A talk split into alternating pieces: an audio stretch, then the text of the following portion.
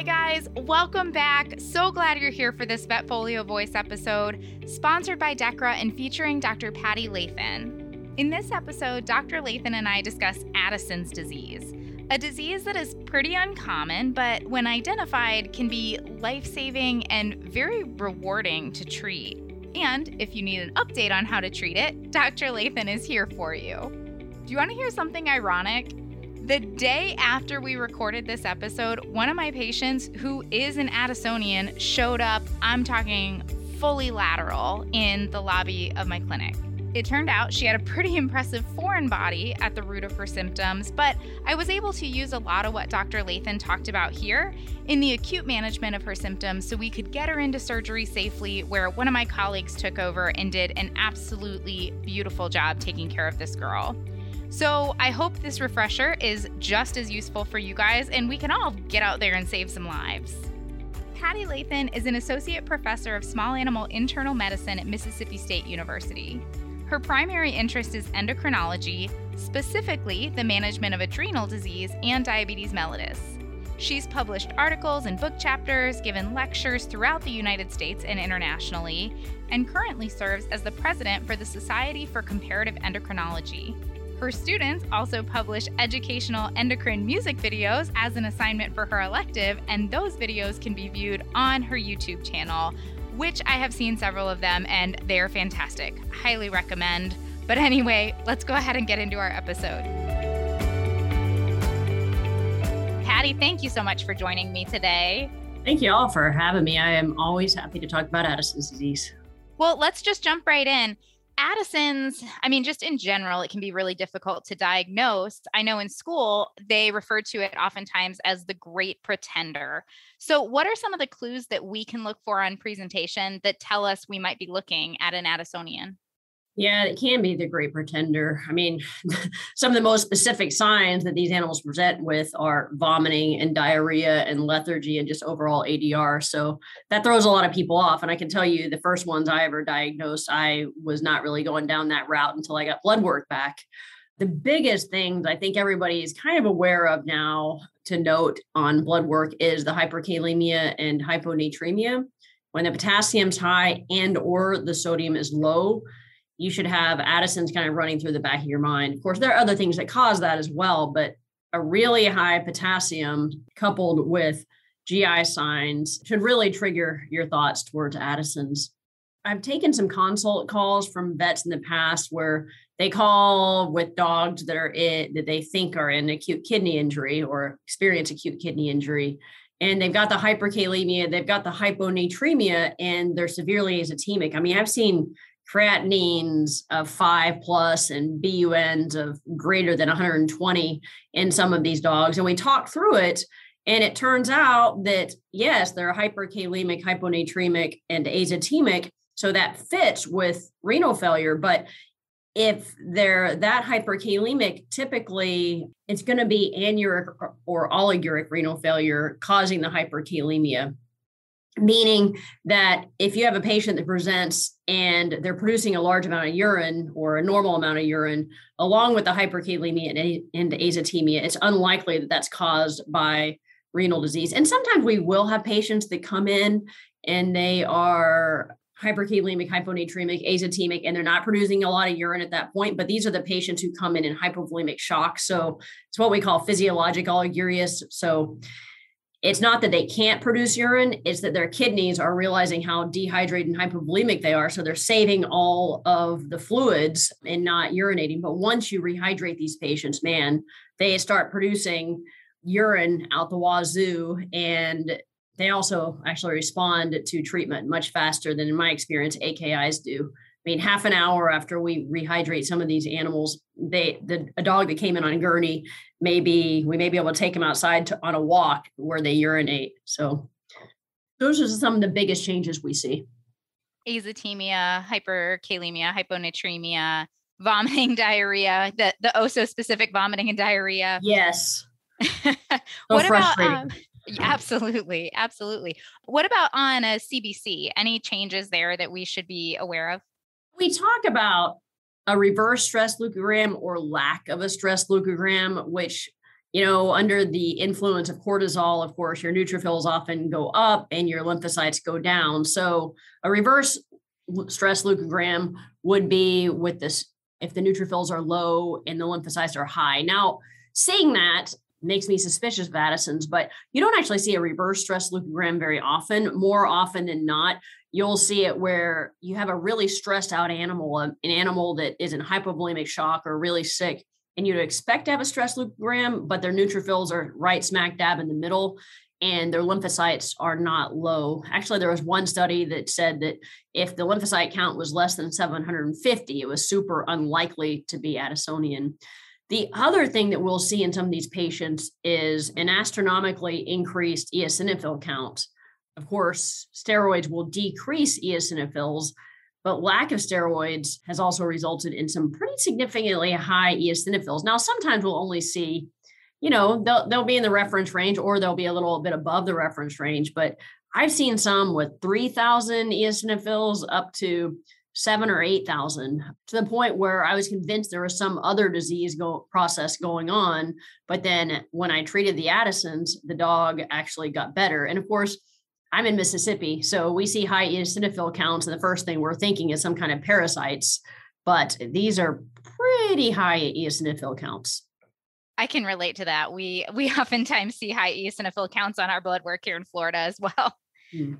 One of the things that I came across last week was interpreting blood work from a Cushnoid dog who is being regulated on Vetoryl and that potassium was kind of creeping up a little bit too and it was actually one of the other doctors that was working she was looking at the blood work and trying to figure out what was going on with this patient because she hadn't seen him in a long time and all she had in front of her was the blood work that they had come in for and she noted that potassium creeping up. So is that another area where we should really be keeping an eye on those electrolytes the eosinophils everything like that are on these Cushnoid dogs that are being regulated with Vetoryl yeah that's a really interesting point trilostane does or Vetoryl does uh, decrease aldosterone concentrations in dogs in addition to the cortisol, but it generally decreases the cortisol even more.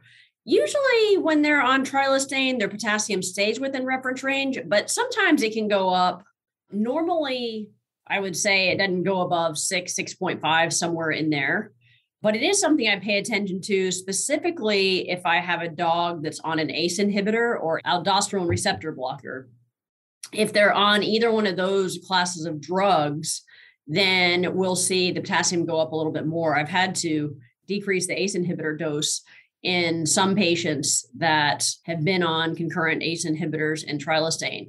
You know, I'm comfortable if it's slowly gone up between 6 and 6.5, leaving it at that trilostane at that dose, but when I start getting close to 7, especially if it happens after the first two to four weeks that I put the dog on trilostane, then I get really nervous. But if it's just hanging out at 6.6 and it has been for a year, I'm not going to panic about it.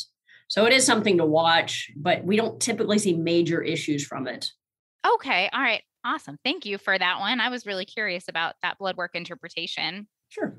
Now let's make it even more fun and talk about atypical Addison's. So mm-hmm. that diagnosis can be even more difficult. And I can tell you a story about some personal experience with that and a staff member's dog. But any tips on kind of sniffing these guys out? Man, atypical Addisonians are tough. And, you know, we will see some patients here where Addison's isn't really high on the radar. And then for something on blood work pops up, say the albumin's low or the eosinophils are high, and we're like, huh, that's kind of odd. I wonder what's going on. Let's check a baseline cortisol. And everybody kind of laughs at me. And then we check it and it's low. And we're like, huh, maybe that does dog does have Addison's. But most frustratingly with the atypicals, sometimes the most common or the most common signs associated with it are going to be vomiting, diarrhea, maybe some melena, maybe hematochezia that just really non-specific signs. And we've seen certainly seen a lot of them where they came in potentially for an IBD workup. In order to work up the IBD, we were going to end up doing endoscopy or full thickness biopsies, both of which require anesthesia. So we're like, let's just make sure that the dog doesn't have atypical, and we're going to check a baseline cortisol. So first off, I'll say atypicals can be kind of frustrating, but also some of the most rewarding ones because once we diagnose them, all we got to do is treat them with prednisone and hope that the electrolytes don't go off later. But I'm thinking blood work abnormalities associated with atypical. They're they're kind of strange. So low albumin just probably due to GI blood loss or sorry, G, either GI blood loss or just loss of albumin through the GI tract from vomiting and diarrhea. You can also see a low cholesterol in these animals, which you know, low cholesterol is kind of difficult because it's not something that most makes most people even really question it. It's like, oh, it's a low cholesterol, unless I'm worried about liver disease, not really thinking about it. But some of our Addisonians do have low cholesterols, and that's a reason to kind of trigger your thoughts uh, towards Addison's. Other abnormalities on blood work, we already talked about the reverse stress leukogram, the eosinophil count. Some of these atypicals, going back to the chemistry, some of these atypicals can also have an increased BUN and creatinine, but it's not usually as bad as the typicals because the reasons the ones with regular Addisons generally are azotemic is from a bad, bad pre-renal azotemia. One thing I did miss when I was talking about that is that these animals come in with the when the regular Addisonians come in with the electrolyte abnormalities and severe azotemia, it's typically going to be pre-renal. So the great thing about them is you treat them and the azotemia resolves. I have had questions about that before. It's not concurrent kidney disease and Addison's. But in any case, going back to the atypical, sorry, jumping around, but with the atypicals, they can be a little bit azotemic. We did have one dog. Oh, this was a scary dog. It was a dog whose vet was trying to get the dog, the owners to bring the dog in to see us for a while. And of course, when they got here, they said, Oh, no, no, no, nobody told us to come in, which I found out later was absolutely not the case because one of our students actually worked at the vet clinic that was trying to send it in anyway, so the people brought in this poodle who'd been lethargic and then the PCV had been dropping over time. And by the time the dog came in to see us, the dog was on a gurney. Well, it was a like a five year old standard poodle. So, of course, my alarm bells for Addison's were ringing. But I remember checking blood work and going, oh, that's weird because we checked in um, Nova real quick. Sodium, potassium were normal. Actually, potassium was a little low from the diarrhea. The dog's PCV was maybe 8%. The dog had oh bled gosh. out of its GI tract, but the BUN was high. The dog had been bleeding out the GI tract. So this was an atypical Addisonian, we later found out, an atypical Addisonian who bled out the GI tract and had normal sodium and potassium. Wow. And you know, those are scary because you're, you know, some if you have on a Saturday night, a dog comes in with a high potassium, a low sodium, and it's a poodle and is vomiting and di- has diarrhea, you may do the stim, but you're probably not going to get the stim results back till Monday. But you're looking at that d- dog going, okay, hyponatremia, hyperkalemia, clinical signs, signalment. I'm going to go ahead and give dexamethasone now because right. I'm pretty sure that's what's going on. But a dog that's bleeding out the GI tract, you're not going to just go with your gut and say, hey, let me give some steroids to this dog who has bad, bad melena. So with this particular dog, it was really the signalment and the fact that the dog had GI blood loss, which happens with Addisonian sometimes for whatever, sometimes for whatever reason. Probably do, I mean, the best we can say decreased trophic effect of steroids in the GI tract, which means we don't really know exactly why it happens, but these animals, both typical and atypical, can bleed out of their GI tracts. And this particular dog actually got to us too late we were pushing blood into the dog, plus pushing fluids into the dog. The dog arrested. We got the dog back, but then unfortunately, the dog arrested again and didn't make it. So, and then necropsy, we found out that the dog actually on the adrenals, the two inner layers of the adrenals, the fasciculata and reticularis, which make cortisol, those had been atrophied. So those were no longer there, obviously not making cortisol, but the outer layer of the adrenal cortex, the glomerulosa, which makes aldosterone, that was actually intact. So okay. even though I never I never stimmed the dog, but obviously the dog was an atypical Addisonian. So I can't remember what the question was there, but we see we see a lot of things with atypical Addisons, but vomiting, diarrhea, bleeding out the GI tract is one thing I definitely want people to remember. Yeah, absolutely. Because I mean, that makes sense with what you're saying, like bad melena and the high BUN and the 8% PCV. But my mind also went a little bit to like, is it an, immune mediated something going on with the PCV of eight? But same same conundrum, right? Like the dog has horrible melena, and it's like, do I give steroids? And it sounds like, you know, like you said, this guy just got there too late. Absolutely. I mean, we see plenty of dogs that have ITP So they're not making any platelets. Their platelet count zero. They bleed out of the GI tract. So they don't have a primary IMHA, but it's a primary ITP. But yet, how do you treat ITP with steroids? And then we have discussions of, well, we should probably give them GI protectants and then go back and forth on that. But Right, right, exactly. But with a PCV of eight, you know, bleeding out in front of you, that becomes a little bit more more difficult. Scary. I don't remember what the question was either, but you had me on the edge of my seat with that story. it was a sad story, and it's just one of those patients I will never ever forget. Oh gosh. Um, that is eh, way more dramatic than my atypical Addisonian, which was a staff member's dog. And this dog was like, I mean, she was pretty much okay. She would just have these like periods of time where mom would just say, you know, she's just not right. She's just not right. And blood work was pretty unremarkable. It was pretty boring. She had allergic skin disease. So like the eosinophils weren't a huge alarm bell and you know there was really there wasn't azotemia there wasn't vomiting there wasn't diarrhea it was just she just kind of was lethargic and just kind of off and this, this uh, dog was owned by a vet student and she ended up talking to uh, yeah of course um, dr Scher at, at uf and he was and i think it was the cholesterol i think he's like that's a kind of a low albumin kind of a low cholesterol and sure enough she was an atypical addisonian and my only thing that like makes me feel a little bit better about that case is i wasn't the only one who missed it but she was a tough one. They're tough. Dr. Scher, from what I remember, he was on at least one or two of the earlier papers on Addison. So he's pretty brilliant about it. We did have a recent, another one recently that uh, came in to see us. Actually, it came in to see my colleagues. The dog came in for some regurgitation. It was a young Labrador regurgitation and hiccuping. Huh. And there wasn't anything abnormal on blood work. I remember looking at the blood work, trying to figure out whether something would have been missed. Because I remember looking at it going, nah, probably not Addison's. All the blood work's normal. So they did a baseline cortisol. It was less than one. So of course, when you get a less than one, you got to stim it. And they stimmed it and it was less than one.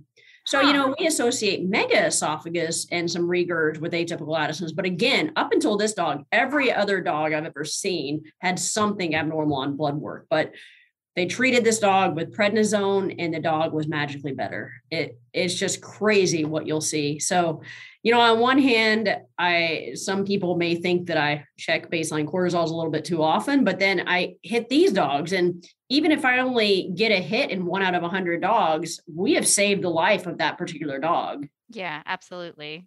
Don't be stingy with your baseline cortisols. Exactly So once we do suspect Addison's, let's talk about getting to a definitive diagnosis and what kind of considerations we should keep in mind when we're trying to diagnose Addison's. Yeah. So, in the end, at this point, I would say the only definitive way to diagnose Addison's is going to be to do an ACTH stimulation test there are some other things out there that people have looked at, but we need to have more studies evaluating those other things in recent papers before we latch onto them. So, right now, we need to do an ACTH stimulation test to diagnose Addison's. The great thing is that there was a recent study, and by recent, I want to say in the last few years, that looked at even lower doses of cosyntropin to use for diagnosing Addison's. We came out with a paper, I think, in like 2008 using five microgram per kilogram, but a group down at Auburn came out with the dose of one microgram per kilogram being effective for differentiating Addisonian dogs from non Addisonian dogs. And of course, the reason we want to use low doses of cosyntropin isn't because cosyntropin hurts a dog. You know, you can use a whole vial in any dog that you want, and a whole vial is 250 micrograms it's not going to hurt the dog, but you're going to save yourself a lot of money or save the clients a lot of money by using one microgram per kilogram. So that said, remember it comes in a 250 microgram vial. I don't usually use less than 10 micrograms on other dogs, just on any dog, even if it's a five kilogram dog, I still end up using 10 micrograms just because it's logistically easier. But when you do your ACTH stimulation test, of course, you get your pre-sample, which you may have already gotten with your baseline cortisol. And if you've already gotten a baseline cortisol, you do not need to do a pre-sample before the ACTH stimulation test. So get your pre-sample. Then we usually, what our techs do is they put in the um, butterfly catheter and then they pull out the pre-sample and then they give the cosyntropin IV after ah, that. Smart. And then an hour later, you get your post sample. Now, when you talk about Cushing's, you can give the cosyntropin IM With Addison's, I strongly, strongly recommend giving it IV because these animals have probably aberrant absorption because they tend to be hypovolemic. So I would give it IV, use one microgram per kilogram of cosyntropin, and get the sample an hour later. Now, one thing I did want to mention is when we look at diagnosis, depending on what laboratory you use, sometimes they put reference ranges on there, meaning these are the cortisol ranges that a typical dog has. So if you're doing an ACTH stimulation test and you're doing it on 100 dogs, then I can't remember what they usually say for the reference range, but some of them run maybe the post stim is like 7 to 12 or something microgram per deciliter. But in order to diagnose Addison's at this point, unless your lab gives you a different number because they have a different assay, I generally say a dog is not Addisonian unless their post stimulation cortisol concentration is less than two micrograms per deciliter. And the reason I say that is because of those reference ranges. Some people say, oh, well, the reference range is seven to 15 or whatever. If it's less than seven, then the dog has Addison's. That's not right. I mean, if it's less than seven, it's not completely normal, but it's not in the Addisonian range. I've had one dog that had a baseline cortisol of, say, 2.3 ish that I stimmed and it stimmed to 1.9.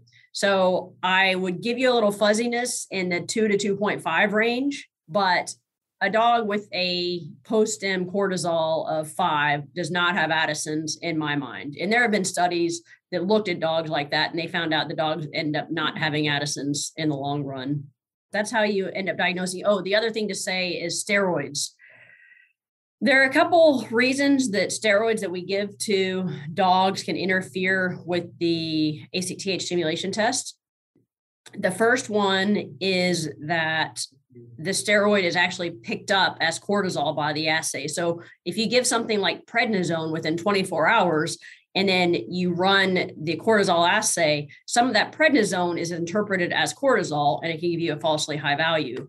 Prednisone, methylprednisolone, those do that. But dexamethasone does not cross react with cortisol assay. So if you get that dog in on a Saturday night and you think it has Addison's, but you can't do a stim till Monday because you don't have cosyntropin or whatever, then you can give it a couple of doses of dexamethasone over the weekend and that won't cross react with the assay. Now, if you've had a dog on steroids within the last month prior to doing the ACTH stimulation test, because those steroids will inhibit ACTH release from the pituitary, which will then cause a little bit of adrenal cortical atrophy, your ACTH stim won't be as high as a result of that. Now, generally, a few doses of steroids isn't going to cause such atrophy that the post-stim cortisol is within the Addisonian range, but a lot of times it will be in the three to five range where it makes you go, oh, are they borderline Addisonian? Which I just told you that doesn't really exist but it'll certainly cause it to be low. Now, like, there's the other side where a dog's been on steroids for six months and then you stop it, then yes, they can go absolutely Addisonian from that, but not from a few days.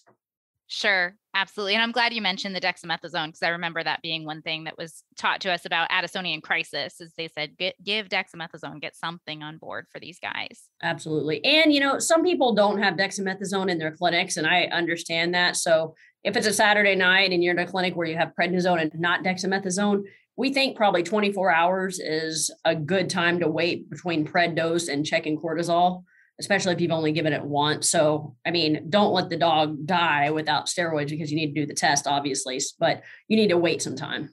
Sure. Absolutely. And I'm jumping ahead here a little bit, but that kind of goes along the lines of monitoring these guys because they're, you know, once we diagnose them, they're going to be on chronic prednisone, but we're not ever looking for that ACTH stim again once we get that diagnosis, right? Absolutely. That is a really great point because I've seen people recheck ACTH stims later on. And I'm like, you know, once you diagnose a naturally occurring Addisonian, they're Addisonian for life. So there's no need to ever recheck an ACTH stimulation test again. That's different than when you're regulating a dog with Cushing's and they're on trilostane. But once a dog is Addisonian and you've proven it, you don't ever need to do an ACTH stimulation test again. You're going to be monitoring those patients based on looking at clinical signs associated with cortisol deficiency to decide how much pred to give. And then you're going to look at electrolyte concentrations to decide how often and how much DOCP to give. Gotcha. Gotcha. So let's get into the fun stuff. Let's talk about treatment. There's a lot of factors to keep in mind when we're treating Addison's for all the reasons that we just talked about, all the varieties of different presentations and ranges of severity.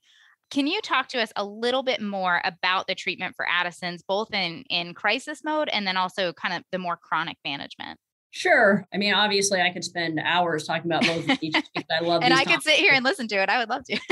I'll give you I'll give you kind of a brief rundown. The one thing that is most necessary when we're treating an Addisonian crisis where the dog comes in in hypovolemic shock, the potassium's high, the sodium may or may not be low, and maybe they're azotemic is getting fluids into those dogs. I mean, we've got to give them lots of fluids. Number one, the fluids are going to replace the volume deficit. So you're going to use the fluids to get rid of the hypovolemic shock. The other thing is those fluids are going to help drive down the potassium. So I'm not talking about weenie five mil per kg fluid boluses. I, I start out giving these guys 20 mils per kg. And, you know, fluids alone go a long way at treating these Addisonian crises. Of course, we're going to be using some other supportive therapies if they're vomiting, diarrhea. Of course, you're going to give them an antiemetic like Cerenia, maybe some GI protectants like pantoprazole or omeprazole if you don't have IV pantoprazole. We'll be giving the supportive therapy, but fluids are really the most important part. Now, most of the time when these cogs come in, their potassium's not over, say, eight and a half or nine, and fluids alone are enough to treat that hyperkalemia. On the other hand, if the potassium is really high, say above eight and a half or nine, and or the animal's super bradycardic, bradycardic due to hyperkalemia, or they're missing a P wave on ECG, or the T wave is really aberrant and tall, um, tented, then you might want to think about doing some more direct interventions. Again, fluids are usually enough to get the potassium down, but if you see these abnormalities, what I generally start with first especially if I think the animal's about to check out on me and die, is I use calcium gluconate. Calcium gluconate is not going to get the potassium down. It's going to keep the heart from quitting on you while you're giving the IV fluids and anything else time to kick in. So if we're giving calcium gluconate, of course, we're giving it IV. You know, I remember the dose I learned first ever was two to 10 mils per animal. So IV slowly over 10 to 15 minutes. The funny thing is that the number one side effect of giving calcium gluconate is bradycardia, which when you've got an Addisonian, that's probably what you're kind of treating. So we generally have an ECG hooked up. I haven't run into side effects and generally I feel that the benefit is more than the risk. Anyway, two to 10 mils per animal, which means if you have a block cat, it's two mils. If you have a big dog, a standard poodle, it's 10 mils. The other dose that I remember is a mil per kg. So whichever one you want to use, getting that into the dog, giving it slowly over a 15 minute period will keep will help keep the heart from going into VFib or stopping on you. Other things that you can do in these animals. Oh, I forgot to mention that some of these dogs that come in on chemistry, they're hypoglycemic. We've certainly seen typical and atypical Addisonians present for hypoglycemic seizures. So certainly if they're hypoglycemic, you want to give them dextrose the cool thing is dextrose also helps treat the hyperkalemia. So if they're significantly hyperkalemic, give them a dextrose bolus, one mil per kg. You know, there's not, I don't feel like there's actually a universally accepted dextrose dose that's best or universally accepted dilution of it. I usually dilute it one to one. That's exactly what I was taught was a mil per kg diluted one to one and given IV. I did that, but then I wrote a paper, and whoever my reviewer was was adamant that it had to be one to three, and I was like, oh. okay, whatever, that's fine. Okay, just give that's us fine. dextrose. Uh, whatever you want to do. But generally, if the animal's dying, I think one to one's faster. Sure. and we'll deal with the lack of vessel later on. So giving that dextrose is going to help. And if the animal is really like sitting there, you're afraid the animal's going to check out on you. I don't like to jump on the insulin train immediately, but if I think they're about to die, I will. So, what giving dextrose is going to do is it's going to cause endogenous insulin release, and that insulin is then going to drive the dextrose and the potassium intracellularly. The thing is, that's going to take you some time to take effect. I want to say at least 15, 30 minutes in there, sometime in there, while you know the fluids are diluting as well. But if you have an animal that's about to check out, you can give insulin, which will almost immediately drive the potassium into the cell generally do it at a dose of 0.2 unit per kilogram IV, regular insulin. Cute little thing here is if you happen to have glargine insulin in the hospital and not regular insulin, if you give glargine IV, it has the same effect pharmacologically as regular insulin. So huh. you could use that. So if you give insulin IV, of course, you've got to follow it up with, de- actually, I'd give a dextrose bolus first, then the insulin, and then any more boluses they need, then you have to keep watching their glucoses over time. So that's one of the reasons I don't jump to it. It can cause hypoglycemia, and you've got to be careful about watching it. But that's what you do if they're getting ready to die on you. Give them lots of fluids and then deal with the hyperkalemia. The hyperkalemia and the hypovolemia is what's going to kill the animal. Notice that nowhere in there, when I talked about the animal about to die, did I mention giving dexamethasone. Now, I'm not saying I wouldn't give dexamethasone if the dog's reading the book and I think they're Addisonian, I will absolutely give dexamethasone in there. But I'm going to spend my time initially getting the IV fluids into the animal, making sure that the dog doesn't die from hyperkalemia before I go grab a little bit of dexamethasone. But once you're you've got everything else rolling, if you really think they've got Addison's, then the dose of dexamethasone I usually use in the acute phase, the first injection is about 0.25 milligram per kilogram IV which is about equivalent to 2 mg per kg of prednisone. And I've heard much, much higher doses than that. I think it'd be reasonable to give them up to half a milligram per kilogram of dexamethasone IV, but you don't need any more than that. Remember that if you're giving a dog 2 mg per kg of dexamethasone, that's equivalent to like 15 mg per kg of prednisone, which is an astronomically high number. So and then, of course, after you get them through the initial crisis, you're going to do supportive therapy, giving them fluids, GI protectants, and such. The other thing I want to mention if these animals have really, really low sodiums, like below eh, 120, you need to make sure that you don't increase the sodium by more than 12 milliequivalents over a 24 hour period, which we can talk about different fluids and such at another time. But I generally, if I've got one with really low sodium, I'm going to put them on lactated ringers because it only has a sodium concentration of 130. But I know a lot of vets don't have all the different fluids out in practice. So uh, that's the quick and dirty acute management of these guys. For chronic management, in my mind, it's kind of straightforward. Of course, I live and breathe Addison. So you got to think about what the Addisonian's missing. Every Addisonian that has electrolyte abnormalities is missing a mineralocorticoid, which I typically replace with DOCP or desoxycorticosterone pivalate, which is otherwise known by the trade names of Zycortal by Dechra and Percorten by Elanco, I believe now. So that's the my mineralocorticoid of choice. And then you also need to replace the cortisol deficits. Just because it's easily available in a lot of different pill sizes, I typically use prednisone or prednisolone, and I use them interchangeably depending on which pill size the dog needs. Sometimes one of them's available in the right size and the other one isn't. When you give a dose of DOCP, typically, even though the label says 2.2 mg per kg, I usually start at 1.5 mg per kg, and that's there's actually now some literature to support that. But if you are using less than the label dose, you should absolutely write, you know, get client consent and write it down. But the reason we use le- lower than the label dose, the primary reason is finances, because this is the most expensive part of treatment. The other part of it is that at higher doses, sometimes the potassium is lower.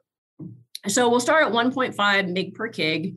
The first dose I usually give IM, but the vast majority of patients do great long term with sub Q DOCP. Once I get the dose to a consistent dosage and dosing interval, I allow the owners to give it at home if they prefer, because it's just easier for them and for the animal. And if they can give a sub Q, that's even better. So after I give the first dose, I will have the patient come back within 10 to 14 days. Sometimes I'm rechecking them earlier anyway if they came in Addisonian crisis and I need to make sure they're not anemic or something. But you definitely want to check the electrolytes at 10 to 14 days. And then again, right before you give the next injection. The label generally says 25 days. I do it somewhere between 25 and 28 days the first time, depending on where we are. So it's kind of confusing. When you check the electrolytes the first time, you're using that information to tell you whether you gave enough or you gave too much. And you're not going to do anything about that at the 10 to 14 day point when you're checking the electrolytes. You're going to use that information to tell you how much to give when they come back at the 25 to 28 day mark. So if the electrolytes are completely normal at 14 days, then you can give exactly the same injection dose next time. If the potassium's still a titch high, then maybe you want to increase the dose a little bit. And in younger animals, that may be the case. So there was one study where the two year old dogs, I believe, were requiring maybe 1.7 mg per kg. But I'll be honest, most recently, more often than not, the abnormalities I'll see at the 14 day period is the potassium being a little low. So the potassium is a little low, that gives you permission and you need to decrease dose next time. And I'll decrease it by 10 to 20%. So maybe go from 1.5 down to 1.3 ish or 1.2 mg per kg. So that's what we're doing at the 10 to 14 day recheck is using the electrolytes to determine the next dose you give.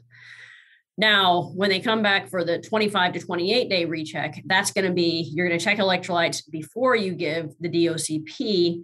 And then that's going to tell you whether the interval is appropriate. So, lots of dogs actually could have a longer dosing interval than 28 days, but because I use a lower dose, I tend to stick with about 28 to 31 days long term. But if they come in at 28 days and the potassium was normal at 14 days, but now the potassium's a little high. That means you need to give it maybe three days sooner the next time. So if this time you did it 28 days and the potassium was high, then next time have them come back in 25 days and so on like that. So you're using the electrolytes that you check right before the next injection to tell you whether the dosing interval is right. And you're using the 14 day electrolytes to tell you whether you got the dose right or not. And then prednisone is a super important thing to discuss. I think we talk a lot about dosing with DOCP, but a lot of people have questions about how to taper the prednisone long term. So let's keep in mind, as Cassie said earlier, or we discussed earlier, is that you don't need to ever check a ACTH stimulation test again once you diagnose them with Addison's. The way we're going to determine what prednisone dose they need is based on the clinical signs the animal has and the side effects from prednisone. So typically, when I send a dog home after Addisonian crisis, I put them on about half a mg per kg of prednisone per day. Now, if the animal is a giant dog, I'll probably use less than that just because big dogs have more side effects from prednisone. But I'll send them home on that dose. And then I tell them probably at a week period, give me a call, but the dog's probably going to be super, super PUPD, but clinically doing well. Then I drop them down to 0.25 mg per kg. And then I'm going to have them come back in a, you know, at the 14 day when they're coming in for a recheck. And if they're doing great then and they're on 0.25 mg per kg, I'm probably going to drop it in half again. And I keep dropping the dose in half until I get to the point where the dog is no longer having side effects from the prednisone, but the dog's clinical signs of Addison's are controlled. Now, in chapters, we have written that the physiologic dose of prednisone is 0.1 to 0.25 mg per kg, and I'm guilty of writing that in there as well. And we put that in there as a guideline. But what I will say is, I have never had a dog with only Addison's that required more than 0.25 mg per kg of pred per day. If it does, then I'd be worried more about something like IBD on top of it. But at the same time, I've had plenty of dogs that require less than 0.1 mg per kg per day.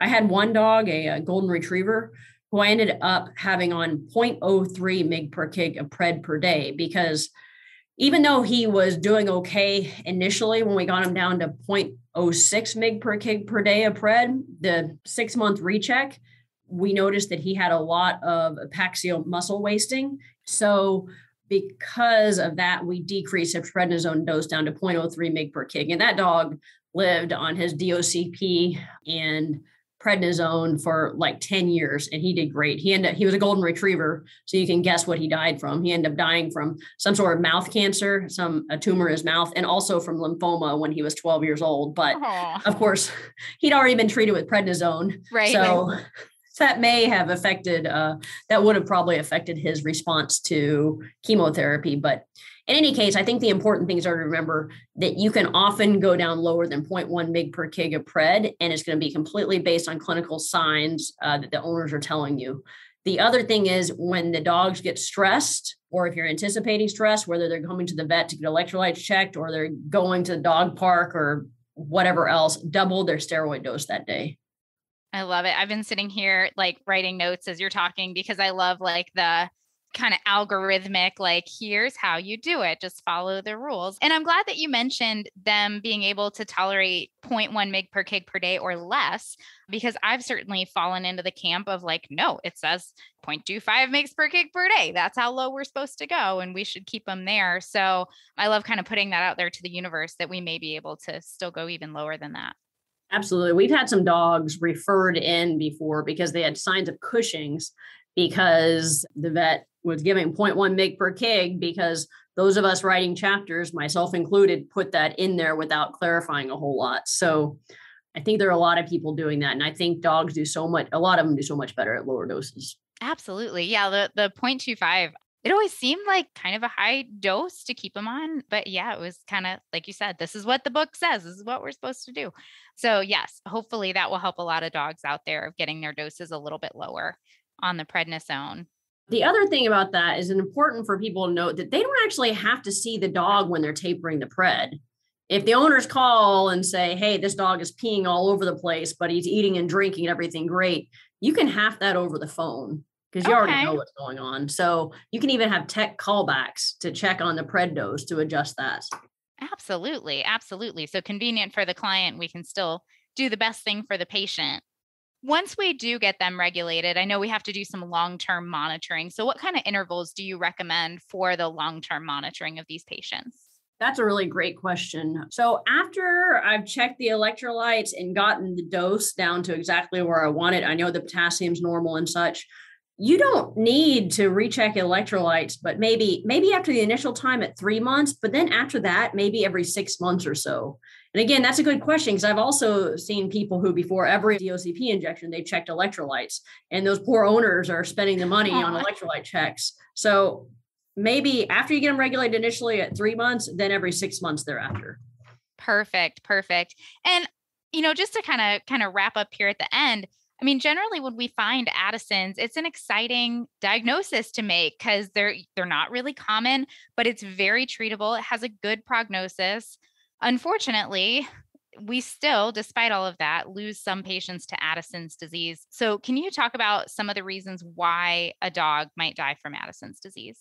Yeah, I mean, I think the biggest reason, at least it used to be the biggest reason dogs would die from Addison's, is because somebody's not looking for it. It may either be that the vet just happens to not be aware of it, or it may be an atypical Addisonian and they don't see the typical potassium and sodium changes, so they're not looking for it. However, a lot of those dogs do end up getting steroids for suspected IBD or something, so that helps them. But it could be the vet's not looking for it, or the vet wasn't thinking about it, and they still have the machines that they do a chemistry on one machine and electrolytes on the other machine, so they didn't check electrolytes. We had a recent dog who came in through neuro. The dog had had a neck problem that they fixed it was an IVDD they fixed like in December and then the dog came back in in February for trembling which of course understandably the referring thought was another disc. So she ran a chemistry sent the dog in the dog came in on a Sunday night. Of course we were trying not to spend extra money so we're like all right we'll check the blood again tomorrow.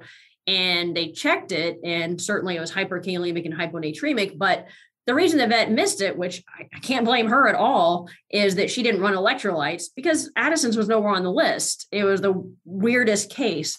But so not looking for it and not checking electrolytes are big reasons animals could die from Addison's.